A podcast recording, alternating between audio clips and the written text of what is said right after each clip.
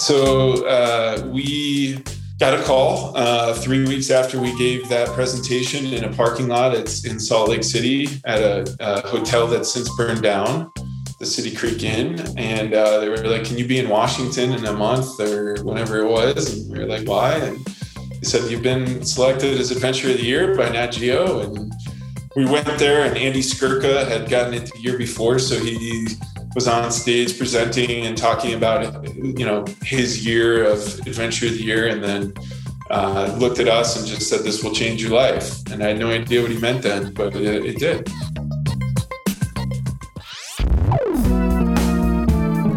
Podcasting from boulder colorado this is the Baby Got Backstory podcast, where we dive into the story behind the story of today's most inspiring storytellers, creators, and entrepreneurs. I like big backstories, and I cannot lie. I am your host, Mark Gutman. What if you could help scientists cure cancer, or develop medicines that save lives, or find answers to some of our biggest crises that face us today? All while doing what you love doing anyway. I'm Mark Gutman, and on today's episode of Baby Got Backstory, we are talking about adventure and science and how one adventurer brings the two to work together to collect data at scale. And before we get into this episode, I want you to live at scale, to adventure and truly feel alive and that all starts by heading over to Apple Podcasts or Spotify and giving us a five star review and rating. By this point in our lives, we all know that algorithms rule the world. And as such, Apple and Spotify use these ratings as part of the algorithm that determines ratings on their charts. But look, we're humans, not robots. So go show that algo that the humans are in control and rate this podcast. Thank you for your reviews. I do appreciate it. Today's guest is Gregg Treinish, founder and CEO of Adventure Scientists. And as you'll hear, Gregg founded Adventure Scientists in 2011 with a strong passion for both scientific discovery and exploration. And if helping scientists solve the world's problems wasn't enough, National Geographic named Gregg an Adventurer of the Year in 2008 when he and a friend completed a 7,800 mile trek along the spine of the Andes mountain range. He was included on the Christian Science Monitor's 30 under 30 list in 2012, and the following year became a National Geographic Emerging Explorer for his work with adventure scientists. In 2013, he was named a Backpacker Magazine hero. In 2015, a Draper Richards Kaplan entrepreneur and one of Men Journal's 50 most adventurous men. In 2017, he was named an Ashoka Fellow, and in 2018, one of the Grist 50 Fixers. Gregg was named a Young Global Leader by the World Economic Forum in 2020 and is a member of their Global Futures Council on Sustainable Tourism. Oh, yeah, and he hiked the Appalachian Trail in 2004. And this is his story.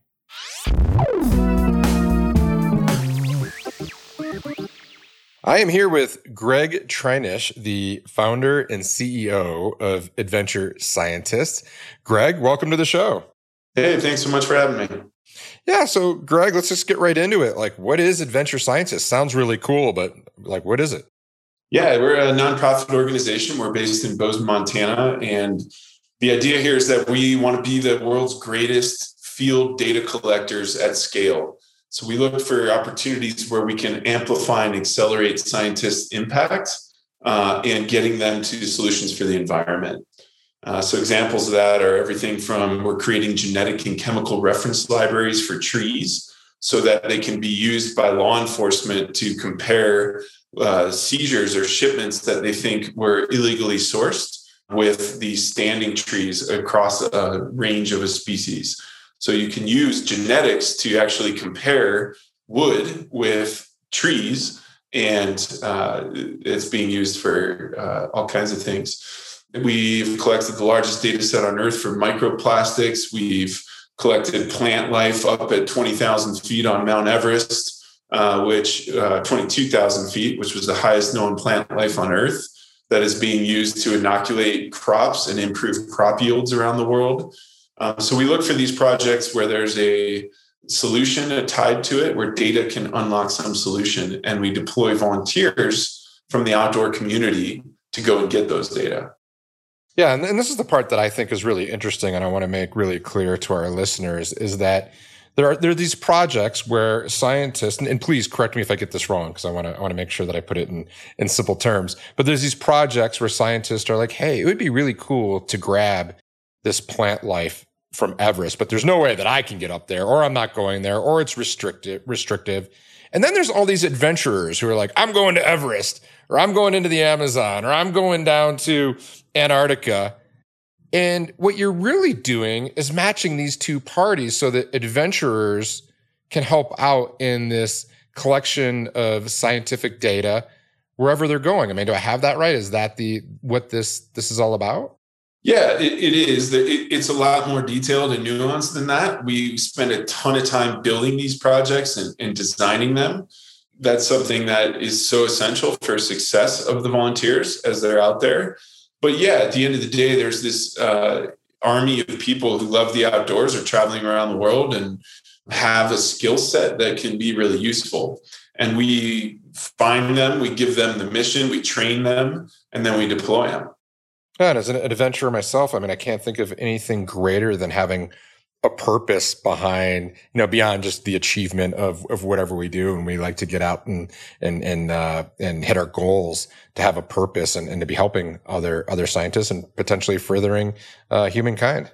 That, that's exactly right. And, and it's the same for me. When I was out on my expeditions, and the reason I started this organization is because of that.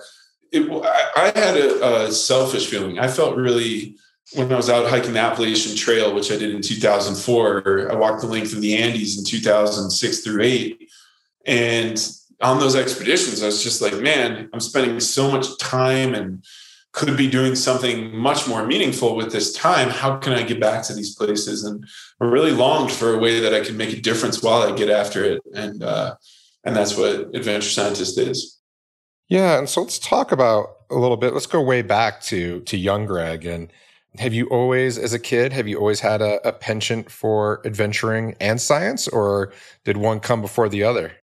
I was always fascinated by wildlife and nature, like, you know, like most kids are, I think, catching fireflies and woolly bugs and that kind of thing. My family didn't go camping. We didn't like, we weren't an outdoors family at all.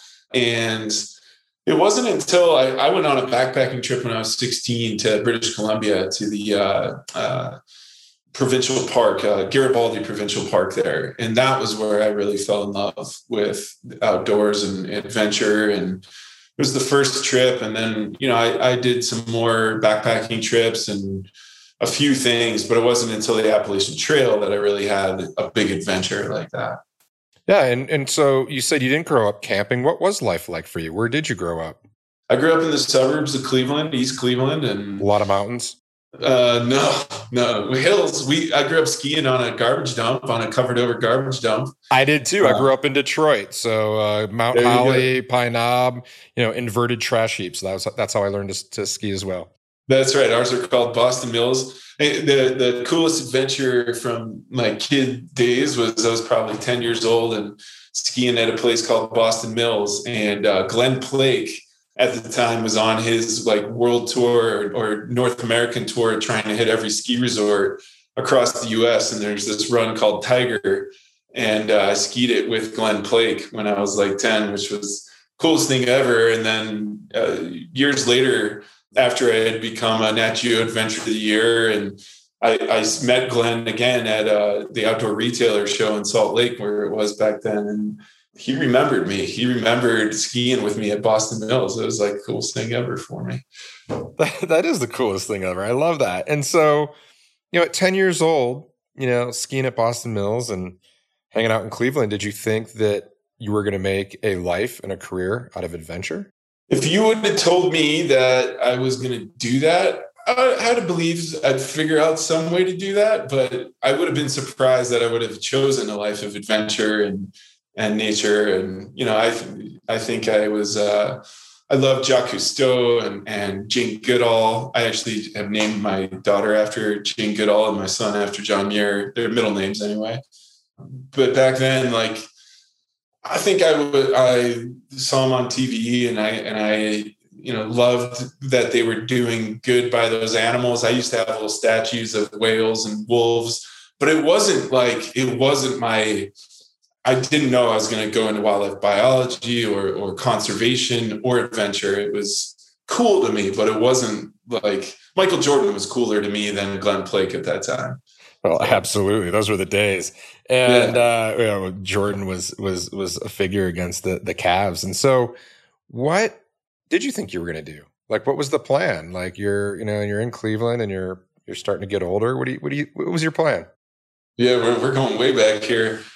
I don't know. Uh, let me think. Like uh, after I got out of the like you know firefighter astronaut stage, I probably did want to be an astronaut at some point for sure. I did used to. Uh, I, I realized I just said that it wasn't like my obsession or anything. I did used to think wildlife or uh, marine biologists were incredibly cool, and I did have a period of time when I said I'd be a marine biologist for sure. I don't know, a lawyer. Like my dad's a lawyer. Maybe I was going to be a lawyer. I don't know. I don't know. I think I always knew I would run my own business. That I would I would probably start something or run something. I never really took direction well, which is what that's probably about. I definitely had a period of marine biologist. I, I think that was pretty consistent. I can't remember what those ages were or why even um, other than maybe TV shows about the ocean and thinking that was super cool. I had a big cousin who was a surfer, and maybe that was part of it. I have a big cousin who's a surfer. Maybe that was part of it. I don't. I don't know. Yeah, you know, and uh, my father's a lawyer too, out of the Midwest, and all I got out of that was "Don't be a lawyer." That's what he always told me. It was, he was, he was always like, "Don't do this," uh, and he loved it. He was just like, "Ah, there's too many lawyers, and go do something, go do something different with yourself." But so, when you when you left Cleveland, when you when you when you left high school, what'd you go do? Yeah, I uh, I actually got uh, I went to Boulder um, and was a junior because I had gotten kicked out of a high school and started going to junior college in Cleveland when I was 16 and so I got a two year head start and went out to Boulder as a junior and had just two and a half years there.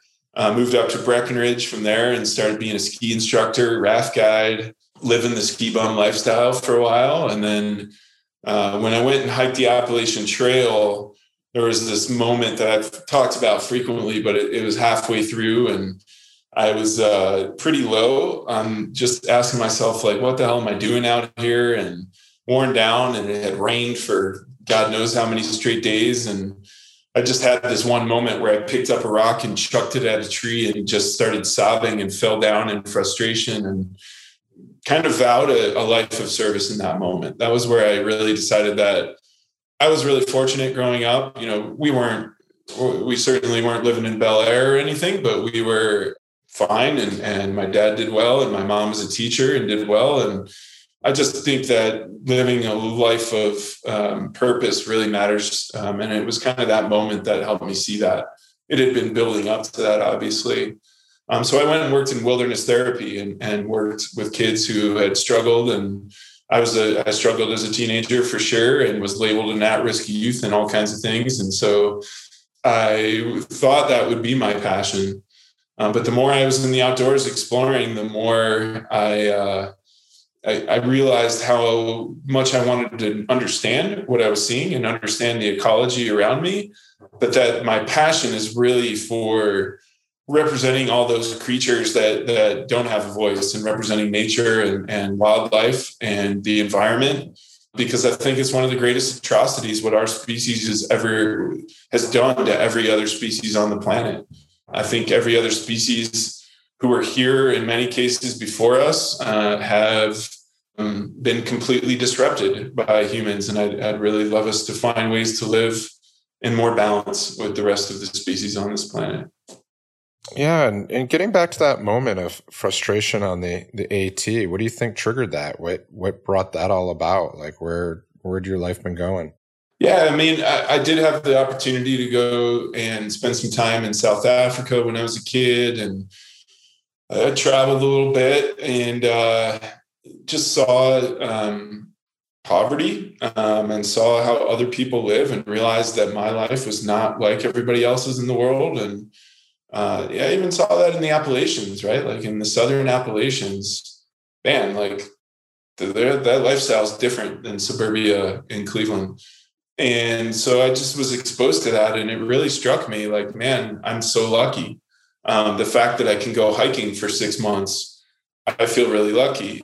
You know, I worked my butt off to save up enough money to be able to pay for it and and have always had a really strong work ethic. Um, and yet I was given such a head start at life. And I think I realized that then and and uh, I just felt like as I said, selfish for being out there and not doing anything beneficial. I, I, was maybe inspiring a few people to get off the couch, but that, that wasn't what I meant by living a life of purpose.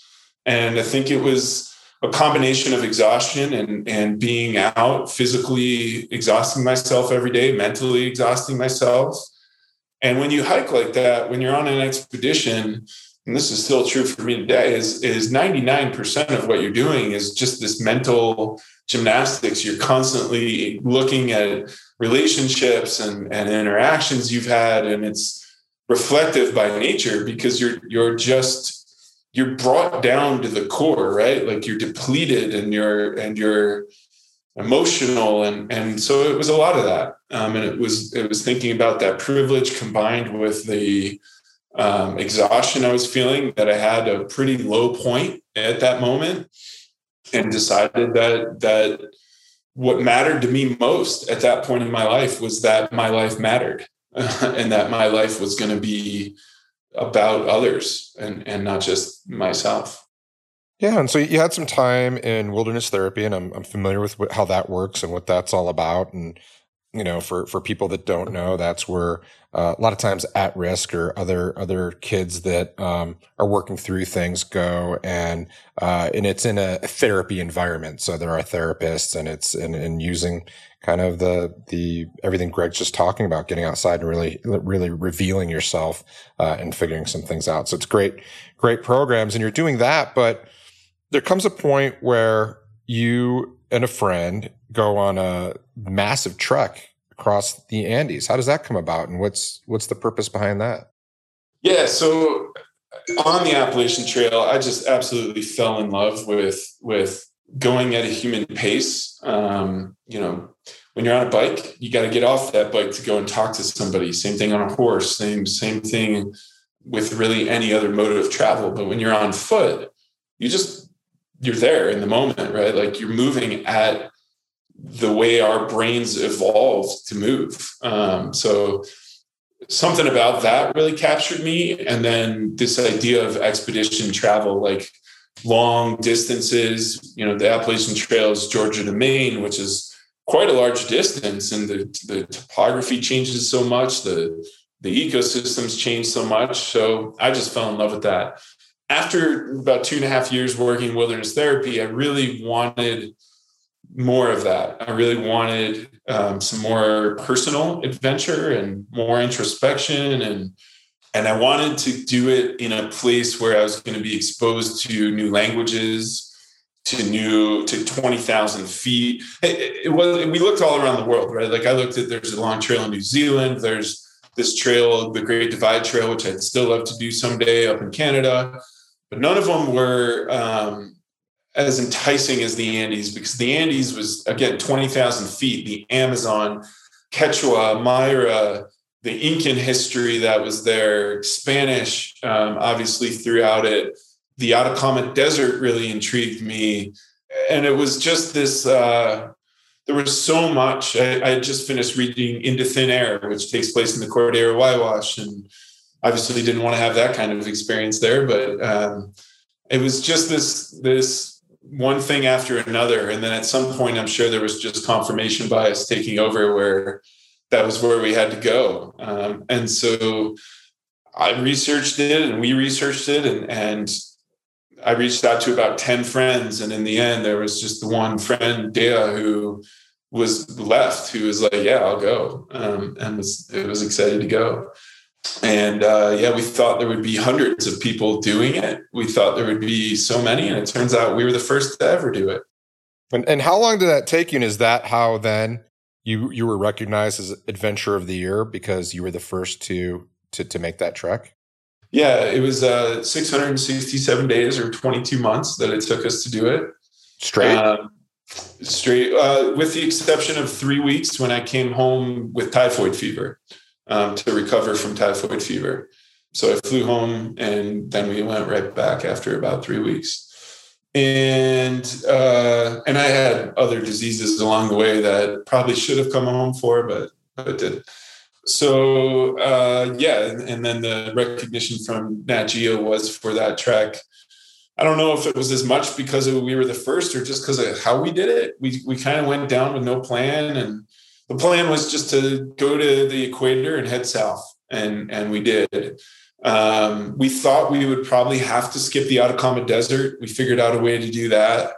We again didn't know we would be the first to do it. We just kind of along the way realized that nobody else had done it. There was no information about it. Um, there were three other guys who had done um, hikes um, the length of South America. Karl Bushby, who actually did it through all the Americas and then got arrested in Russia once he crossed the Bering Strait. Um, but he had done it on on uh, front country really with a cart. George Meegan in the 70s had done it with a cart, and then uh, Ian Reeves had just finished it um, hiking mostly on roads and and known known pathways.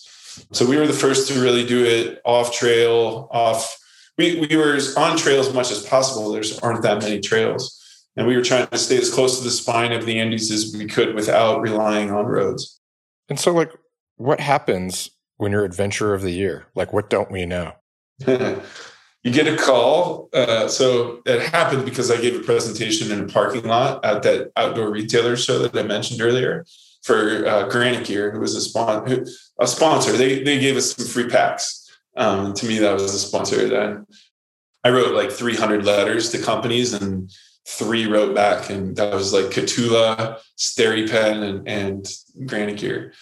So uh, we got a call uh, three weeks after we gave that presentation in a parking lot. It's in Salt Lake City at a, a hotel that's since burned down, the City Creek Inn. And uh, they were like, "Can you be in Washington in a month or whenever it was?" And we were like, "Why?" And they said, "You've been selected as Adventure of the Year by Nat Geo." And we went there, and Andy Skurka had gotten it the year before, so he was on stage presenting and talking about you know his year of adventure of the year and then uh, looked at us and just said this will change your life. And i had no idea what he meant then but it, it did. Uh, it was amazing. Yeah in what ways? I mean i'm sure you can't say all of them but like like how, how did it change your life? Like like what happened yeah it, you're right like i can't say all because i don't know like i don't know what my life would have been the other way right without that but what it did is give me access to world class explorers. It gave me a credential um, to be able to really have some momentum behind what I wanted to do and and my path from there. Um, I hadn't known that I was going to start this when I got Adventure of the Year by any means, um, but it gave me the um, I guess the credibility to be able to start Adventure Scientists. And yeah, it was from deepening the relationship with Nat Geo and being able to lead expeditions around the world to having some public uh, awareness about what we had done, being featured in magazines and stuff like that really gave us the the again the opportunity to then go out and get additional sponsorship to do biological expeditions which we started doing after that and it just it was just opportunity it was a stepping stone for sure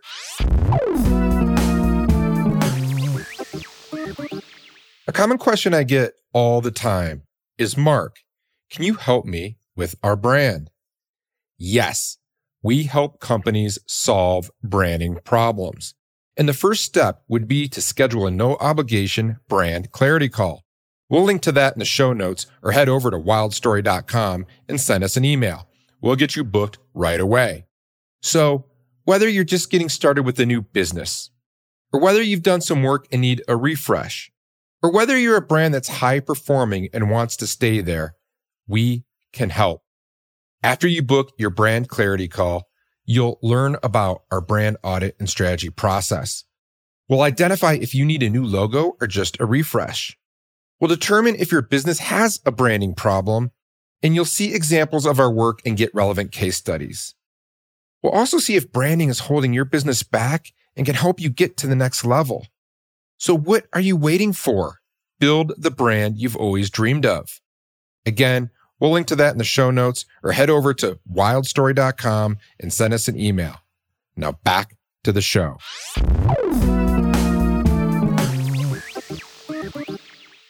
Yeah, and that's that's a great segue. So like what was the impetus or the inspiration or the light bulb moment for adventure scientists? Because your your things are going good, right? Like why why why start this business?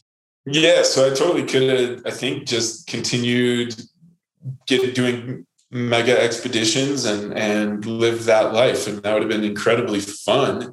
But as I said, like purpose was what really mattered to me. And in the Andes, you know, ostensibly we were we were trying to learn about sustainability and and we're really passionate about human sustainability even then you know, we learned a lot. We, we saw people who had been living with traditional methods of life, uh, of agriculture and, and solar cookers and all kinds of things. We learned a ton there. Um, how to treat water with just a pop bottle, throw it up on your roof, and UV light works. Like pretty cool.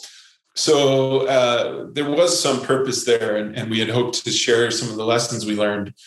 I think we were in our early 20s and and still looking to adventure and a little naive as to how real change happens in the world. But anyway, on that trip, I, I was asking myself, like, what's next? And, and really fell even deeper into the ecology space and thought I would work with lions and learn how to save lions some way. And wrote a professor, Scott Creel, who's here, and, and asked if I could come study how to save lions with him. And uh, came up here and started working on my second degree, which was in wildlife ecology and uh, started before I ever made it to Africa with Scott. I, I started tracking lynx and wolverines and grizzly bears here. Um, so I'd go out on my boss's truck and take his snowmobiles out and would park them at uh, as far as we could go, and then I'd hop on my skis and I'd go for two or three days following wolverine tracks and documenting their behavior and collecting DNA samples. Uh, and it was awesome. Um, what a fun trip or, or project, really. Uh, and then we were, I started working on uh, owls in California and I worked with other species and uh, just really felt like I was making a difference and using my outdoor skill set to do it. Um, and my outdoor skill set, let's be clear, I'm not a world class climber. I'm not a, I'm not really good at any sports. I just have persistence and creativity and optimism, which is so translatable to the business world and what I do now but anyway, yeah, I was doing those things and, and feeling good about it. But it just occurred to me that if we could rally others who love the outdoors and get them to do it, the impact would be so much bigger. I had also been taking biological expeditions. So I worked with some scientists um, in the course of my degree. I actually used it for part of my degree and uh, developed a protocol to put my brain in the in the headspace of a grizzly bear or a wolverine and make decisions like they would make as they moved across large landscapes. And so I walked from the eastern end of Yellowstone to the western end of Idaho, which is about 600 miles in a month, and uh, tested these least cost path analyses or predictions on how wildlife will move across the ecosystem and documented how many fences they have to cross and got a lot of information that way and then went on to do expeditions in mongolia tracking wolverines and and uh, I just saw that that there was this real opportunity to mobilize people who wished there was a way they could give back or thought it would be cool to do that at least. Maybe they didn't have the same selfish feeling I did, but they thought it would be meaningful and cool to do that. And then I was doing these things as a scientist that I didn't know much about. Like, it didn't take uh, seven years of training to learn how to track owls and it didn't take seven years of training to learn how to identify wolverine tracks so i just knew that that that possibility was there and i googled how do you start a nonprofit and uh, reached out to conrad anker who's one of the world's greatest mountaineers here in bozeman and he said he joined my board, and then it was just one thing after another. With Conrad, I was able to get Celine Cousteau and Jon Bowermaster and and uh, Roz Savage, who's the first person to row across all three oceans and first woman to row across the Pacific and Atlantic, and and I just got these heroes of mine together and and started doing it. Started figuring out how do you run a nonprofit. It's incredible. And and I, I want to pick that up there. But as you were talking, it also really dawned on me and and you may have a different definition than most people of two words. And and so I'd like you to think about like how do you define adventure or an adventurer? And then how do you define science or a scientist? Because you were just talking like to me, a scientist is someone with a bazillion years of training and they wear a lab coat and they, you know, and they do all this stuff. But clearly you found sort of a different definition. Yeah. So adventure, first of all, like I think it's more traditional than than not. I don't know. Explorer is a different term and and is pushing any boundary in my mind. Um, but adventurer is is I don't know pursuing passion in the outdoors. It's it's like it's certainly outdoor sport based, but that can be hiking for some people and, and just like adventuring into a, a place you haven't been before to look at birds, or it can be climbing peaks and, and skiing down them or whatever. Um, yeah, it's pushing your own boundaries in, in the outdoors is my definition of adventure adventurer. But people who volunteer for us are everything from day hikers to world class climbers. Um, so it's it's a huge spectrum.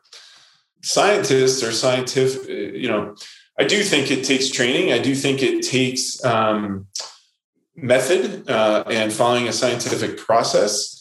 But man, there are field technicians, which is what I was, um, a field technician that are doing real science and really important science, and our volunteers are doing science and really important science. So, would they call themselves scientists? No. Would a lot of people allow me to call myself a scientist? Absolutely not. No way. Any PhDs who are listening to this, like, I get it. You guys are scientists. I, I'm a wannabe for sure. But uh, I, it's like I hang around a lot of scientists and I, I've learned a lot about science and how science works. And, and yeah it's exploration right? It's it's under it's pushing boundaries. It's looking at things with a new lens. It's looking at things with innovation and technology and entrepreneurial spirit behind it.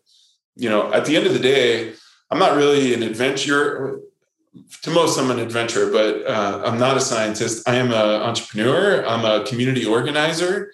I bring people together with a common purpose and a common goal um, and make sure they have the skills that they need to be successful in order to go out and pick up animal scats so that a Harvard Medical School can re- researcher can look at them for antibiotic resistance, you don't have to be a PhD. You have to know how to identify a scat, like say this is poop. You don't even have to know whose poop it is. And you have to be trained how to properly pick it up so you don't con- contaminate the sample. That's not rocket science. It's important, it's meaningful, it's contributing to science, but you know so you're a citizen scientist or a community scientist. You're not a you're not a phd nobel prize winning scientist for doing that though.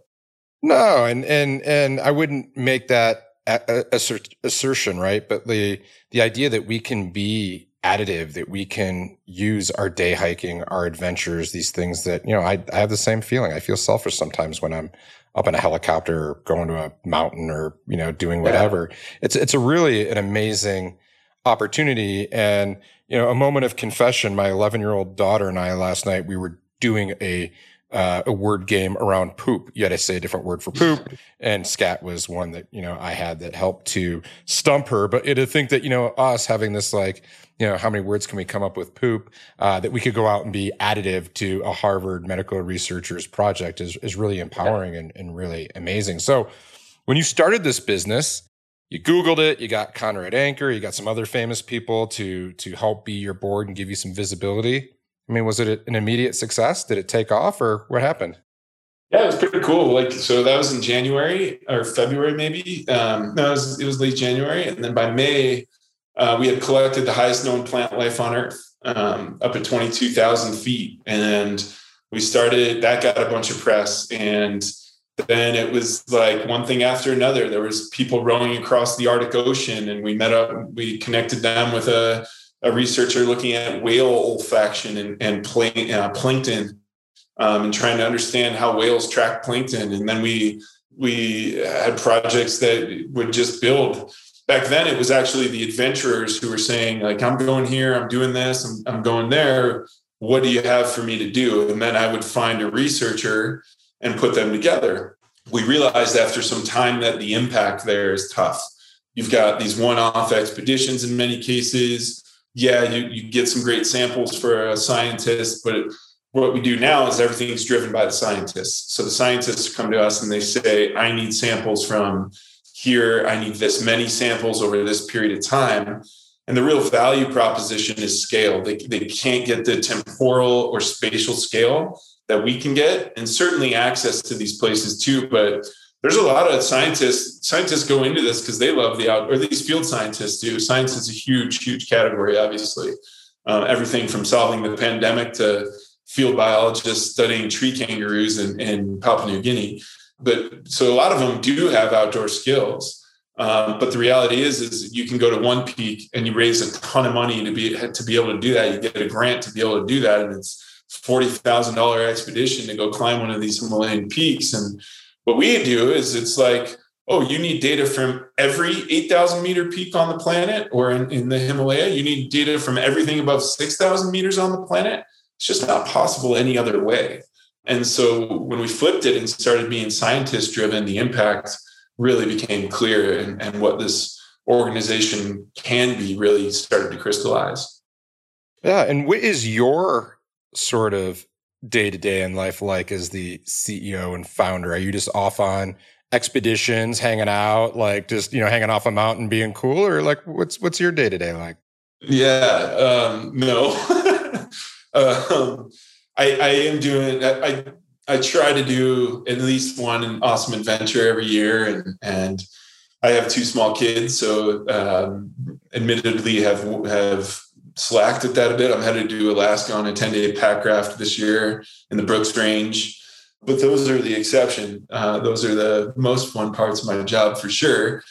I raise money. I uh, manage a team. I set vision and strategy. Uh, I work on developing new projects and finding leads, working with our networks through the World Economic Forum or TED or National Geographic to come up with new projects and, and what's going to be the most impactful. I work with our donors uh, on understanding the opportunities that their connections could provide, on, on partnering with them to build these projects and actually get them off the ground I spend a lot of time managing the team and dealing with the the ups and downs of that, and uh, yeah, and and thinking strategically about what's next, what the chess pieces are, and what the moves are um, that are going to help grow this organization and, and help it reach its potential.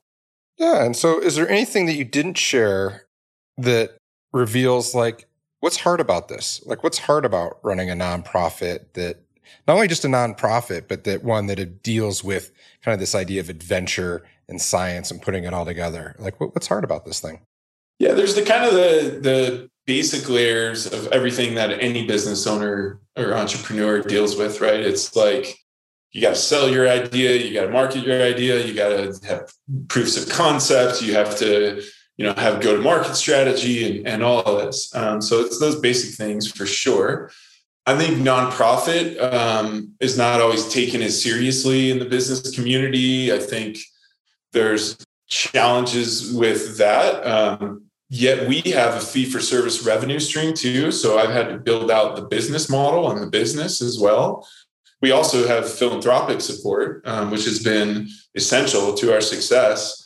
Um, with a with a for profit, you take on investment in, you know and and debt really to get it off the ground you can't do that with a nonprofit you can't sell equity in the company and so you have to be profitable from day one that that's a huge challenge you have to be in the black every year um, unless you've got a reserve fund which we now do but you, have got to build that up. And it's taken a decade to be able to even think about spending more than we make in a year.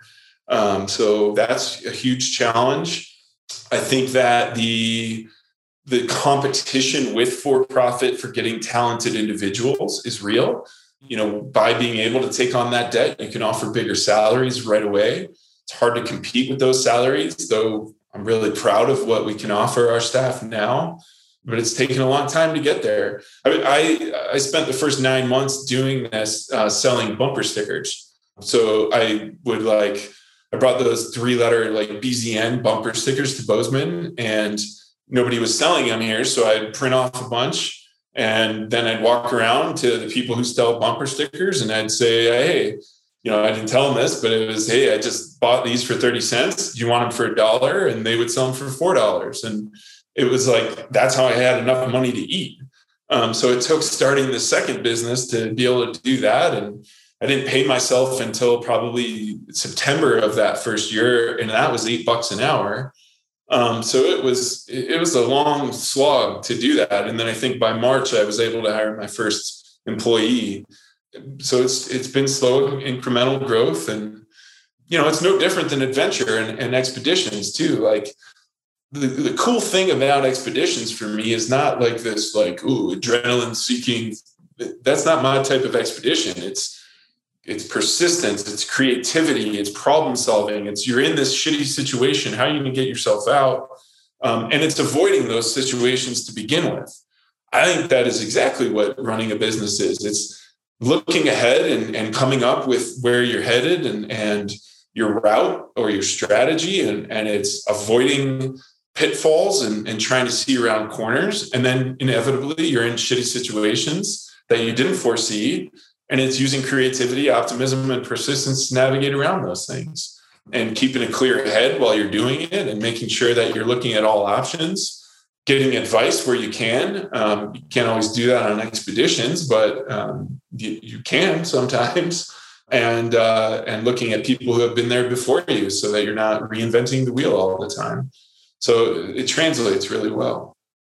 Absolutely. And you must be doing something right because if I'm doing the math correctly, your business is coming up on 10 years or did you just celebrate 10 years of, of yeah january this year was our 10th anniversary uh, and we're using the whole year to celebrate our 10th year anniversary well congratulations that's an amazing accomplishment most businesses don't make it to like year two so to make yeah. it to, to 10 years is huge so 10 years for adventure scientists what you, you mentioned a big part of your your job is thinking about the future, thinking about the future vision. Mm-hmm. What what's next? What's the future for adventure scientists? What's that look like? Yeah, we, we want to be the greatest data collectors at scale on the planet. And uh, we've got some work to make that true. Um, we want to gain experience internationally and, and are exploring projects uh, on, in many different fields, but in timber and and in uh, um, wildlife connectivity and in agriculture, and really helping to improve crop yields using natural, uh, nature based solutions is, is the field. And we're looking at, at how to really do that. Listen, this organization and what we've built here has incredible potential to accelerate impact, accelerate the ability for our species to operate with less impact, with less negative impacts on the planet. And I, I, there's this line in in a Bronx Tale, which is a great movie from God knows when in the '90s, I think, and uh, Robert De Niro's in it, and he's talking to his son, and it's Calogero. There's nothing worse than wasted potential, and, and that's what this organization is. Is certainly not wasted potential, but so much potential, and it's, I just look forward to the future of us um, becoming a real resource for problem solvers to to get there quickly, more quickly than they otherwise would. And we're we're already there, and it's important to recognize the accomplishments already, and it's important to recognize that we've had a tremendous impact on on a number of different fields, from antibiotic resistance to microplastics to improving crop yields to uh, helping to restore and preserve species that are uh, extirpated from ecosystems and it, has been amazing what we've been able to accomplish in 10 short years. And I'm so proud of our impacts uh, that we've already had.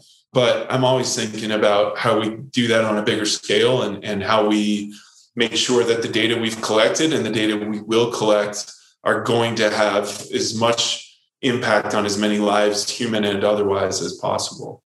Yeah. And so, with that in mind, if people want to help you collect data at scale, how do they get involved? How do they learn more about adventure scientists?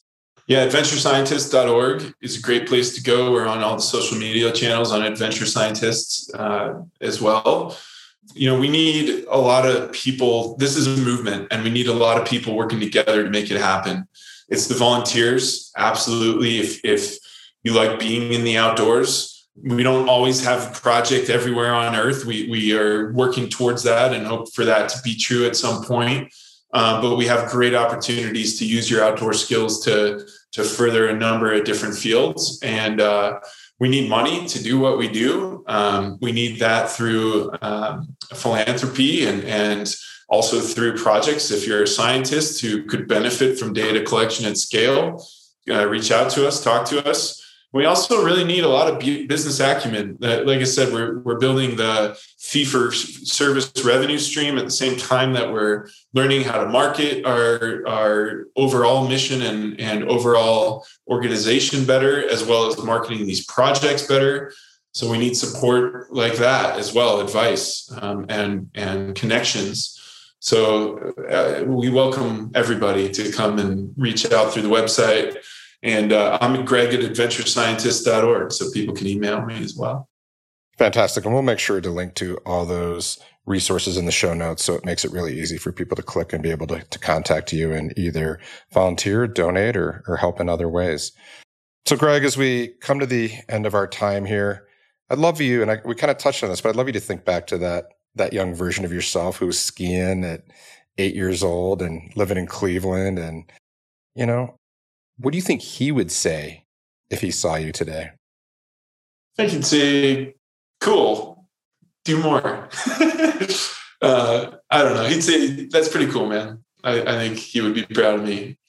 You know, more importantly, I think I've got an amazing wife and two amazing kids, and uh, the organization is is great, um, but I think that those other things matter as much to me. And and my family, my my parents are still with me and amazing. And my brothers, my little brother just had a baby two days ago, and I'm really close with both my brothers. And I think those are the things that matter as much to me as anything I've built at work. And it's just one part of a much broader picture for me. So I think he would be proud that all those things are true for me today too. And that is Gregg Treinish, founder and CEO of Adventure Scientists. I love this idea that we, as those that love the outdoors, can help contribute to science by doing what we love. And I want to stress that you can be an Everest mountaineer or a day hiker or anything in between. An adventure scientist probably has a project for you. And congratulations to Gregg and the entire team at Adventure Scientists as they celebrate their 10th anniversary this year. Here's to 10 more, 10 more years of creating impact. This is truly the entrepreneurial spirit, rewriting the script and impacting our world. A big thank you to Gregg Treinish and the team at Adventure Scientists. We will link to all things Gregg and Adventure Scientists in the show notes. If you know of a guest who should appear on our show, please drop me a line at podcast at wildstory.com. Our best guests, like Gregg, come from referrals from past guests and our listeners. Well, that's the show. Until next time. Make sure to visit our website, www.wildstory.com, where you can subscribe to the show in iTunes, Stitcher, or via RSS, so you'll never miss an episode. I like big stories and I cannot lie. You other storytellers can't deny.